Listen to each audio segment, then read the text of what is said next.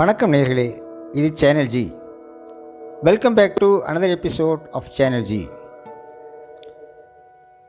இன்றைய நிகழ்ச்சியில் தொடர்ந்து திருவிளையாடல் புராணம் தொடர் சிந்தனையில் இன்று மாமனாக வந்து வழக்குரைத்த படலம். மாமனாக வந்த வழக்குரைத்த படலம் இறைவனான சொக்கநாதர் தன் பக்தனான தனபதியின் உருவில் வந்து தனபதியின் தங்கை மகனுக்கு சேர வேண்டிய சொத்துக்களுக்காக மாமனாக மன்றத்தில் வழக்குரைத்ததை கூறுகிறது. தனபதி தங்கை மகனின் பெயரில் சொத்துக்களை மாற்றுதல் உறவினர்கள் சிறுவனின் சொத்துக்களை அபகரித்தல் இறைவனிடம் சிறுவனும் தாயாரும் முறையிடுதல் மற்றும் இறைவனார் மாமனாக வந்து சாட்சி சொன்னது ஆகியவற்றை இந்த படலம் எடுத்து காட்டுகிறது. மாமனாக வந்து வழக்குரைத்த படலம் திருவிளையாடல் புராணத்தில் கூடல் காண்டத்தில் முப்பத்தி ஒன்பதாவது படலமாக அமைந்துள்ளது. இனி சிந்தனைக்கு செல்வோம். மதுரையில் தனபதி என்றொரு வணிகர் வாழ்ந்து வந்தார். அவருடைய மனைவி பெயர் சுஷீலை. இத்தம்பதியினருக்கு நீண்ட நாட்கள் குழந்தை பேறு வாய்க்கவில்லை. தனபதியும் அவருடைய மனைவியும் சொக்கநாதரிடம் குழந்தை பேற்றினை வேண்டினர். ஒரு சமயத்தில் தனபதி தன்னுடைய சகோதரியின் மகனை தத்துப்பிள்ளையாக ஏற்றுக்கொண்டார். சுஷீலையும் அக்குழந்தையை அன்புடன் ஏற்றுக்கொண்டாள். தனபதியின் மனைவிக்கும் தங்கைக்கும் அடிக்கடி சண்டை ஏற்படும். அவ்வாறு ஒரு நாள் சண்டை ஏற்பட்டபோது தனபதியின் தங்கை உங்களுக்கு செருக்கு ஏன்? என்னுடைய பிள்ளையால் தான் உங்களுக்கு இம்மை மறுமை பயன்கள் கிடைக்கப் போகிறது என்று கூறினாள். இதனை கேட்டதும் தனபதி அடுத்த பிறவியிலாவது பிள்ளை பேறு கிடைக்க வேண்டும் என்று எண்ணி காட்டுக்கு சென்று தவமேற்கொள்ள எண்ணினார். ஆதலால் தன்னுடைய சொத்துக்கள் அனைத்தையும் தன்னுடைய தங்கை மகனுக்கு உரிமையாக்கிவிட்டு தன் மனைவியோடு தவத்துக்கு காட்டுக்கு சென்றார். தனபதி காட்டுக்கு சென்றதை அறிந்த தனபதியின் சொந்தங்கள் அனைவரும் தனபதியின் தங்கையிடமிருந்து சொத்துக்களை அபகரித்து கொண்டனர். இதனால் தனபதியின் தங்கை செய்வது அறியாது திகைத்தாள்.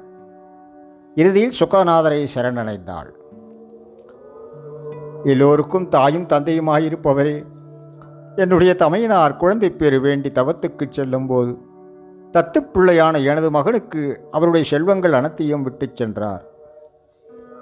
இதனை அறிந்த எங்களது உறவினர்கள் பொய் வழக்கு பேசி சொத்துக்களை அபகரித்து கொண்டனர். ஐயனே நானோ யாருமற்ற ஒருத்தி. எனக்கு இவன் ஒருவனே புதல்வன். இவனோ நல்லது கெட்டது அறியாத சிறுவன். எங்களுக்கென்று யாரும் இல்லை இறைவா. எங்களை இந்நிலையிலிருந்து காப்பாற்றுங்கள் என்று மனமுருக வழிபட்டாள். பின் சோர்வு மிகுதியால் அங்கேயே கண்ணம்மை அயர்ந்தாள். அப்போது சொக்கநாத அவருடைய கனவில் தோன்றி பெண்ணே நீ நாளை உன்னுடைய சுற்றுத்தாரை உன்னுடைய சொத்துக்களை கேட்டு வழக்காடு மன்றத்துக்கு அழைத்து வா. யாம் இப்பொய் வழக்கினை தீர்த்து உம்முடைய பங்கினை உமக்கு அளிப்போ என்று கூறினார். இறைவனாரின் திருவாக்கினை கேட்டதும் திக்கற்றவருக்கு தெய்வமே துணை என்பது இதுதானோ என்று எண்ணி தன்னுடைய வீட்டுக்கு மகனை அழைத்து கொண்டு சென்றாள்.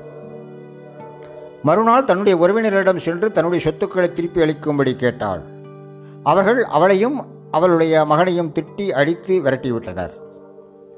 உடனே அவள் அழுதபடியே வழக்காடு மன்றத்துக்கு சென்று தன்னுடைய சொத்துக்களை உறவினரிடமிருந்து திருப்பித் தரும்படி கேட்டாள். வழக்காடு மன்றத்தினர் தளபதியின் உறவினர்களை அழைத்து வர உத்தரவிட்டனர். வழக்காடு மன்றத்தில் தனபதியின் தங்கையும் உறவினர்களும் வழக்கு நடைபெற்றது. அப்போது இறைவனார் தளபதி உருவில் வழக்காடு மன்றத்துக்கு வந்தார். தளபதியை கண்டதும் அவருடைய உறவினர்கள் நடுங்கினர். இறைவனான தனபதி தன்னுடைய தங்கையையும் மருமகனையும் கட்டி கொண்டார்.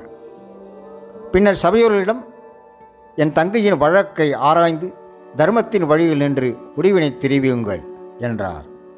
பின் வழக்காடு மன்றத்தில் இருந்தவர்கள் இரு தரப்பினரையும் நன்கு கேட்டறிந்து உறவினர்களின் கூற்று பொய் என்று கூறினர். இதனை கேட்டதும் தனபதியின் உறவினர்கள் வந்திருப்பது தனபதியே அல்ல என்றனர். இதனை கேட்டதும் இறைவனான தனபதி அவருடைய சொத்துக்களின் விவரம் உறவினர்களின் விவரம் அவர்களின் குடிப்பெயர் உடன்பிறந்தோர் குணங்கள் செய்தொழில்கள் ஆகியவற்றை விளக்கமாக எடுத்து உரைத்தார். இதனை கேட்டதும் வழக்காடு மன்றத்தினர் இவர் தனபதியே என்றனர். இதனை கேட்டதும் தனபதியின் உறவினர்கள் எல்லோரும் இனியும் இங்கிருந்தால் அரசு தண்டனை கிடைக்கும் என்று கருதி ஒருவர் பின் ஒருவராக வெளியேறினர். பின்னர் வழக்காடு மன்றத்தினர் தனபதியின் சொத்துக்கள் முழுவதும் அவருடைய மருமகனுக்கே உரியது என்று கூறி சாசனம் அளித்தனர். தனபதியான இறைவனார் அந்த சாசனத்தை தனபதியின் தங்கையிடம் கொடுத்தார். பின்னர் எல்லோரும் பார்த்திருக்கும்போது அங்கிருந்து மறைந்து அருளினார். இதனை கண்டு அங்கிருந்தோர் மாமனாக வந்தது சொக்கநாதரே என்பதை உணர்ந்தனர். இதனை சுந்தரேசபாத சேகர பாண்டியனிடம் தெரிவித்தனர். இறைவனின் திருவிளையாடலை எண்ணி வியந்த சுந்தரேசபாத சேகர பாண்டியன் மதுரையை நல்வழியில் ஆட்சி செய்தான். சிறிது காலத்துக்கு பிறகு தன் மகனான வரகுண பாண்டியனிடம் நாட்டை ஒப்புவித்து இறைவனின் திருவடியை அடைந்தான். மாமனாக வந்து வழக்குரைத்த படலம் கூறும் கருத்து என்ன என்றால் திக்கற்றவர்கள் இறைவன் கட்டாயம் காப்பார் என்பதே மாமனாக வந்து வழக்குரைத்த படலம் கூறும் கருத்தாகும். திக்கற்றவர்களை இறைவன் கட்டாயம் காப்பார் என்பதே மாமனாக வந்து வழக்குரைத்த படலம் கூறும் கருத்தாகும். அன்பு நேர்களே இது சேனல் ஜி. உங்களுக்காக தினம் ஒரு நிகழ்ச்சி வலம் வந்து கொண்டிருக்கிறது. உங்கள் எண்ணங்களையும் கருத்துக்களையும் எங்களுக்கு எழுதி அனுப்புங்கள். நீங்கள் விரும்பும் நிகழ்ச்சியை உங்களுக்கு படைக்க காத்திருக்கிறோம். நீங்கள் எழுதி அனுப்ப வேண்டிய முகவரி podcast channel G at gmail dot com உங்களிடமிருந்து அன்பு வணக்கம் கூறி விடைபெறுகிறோம். நன்றி வணக்கம்.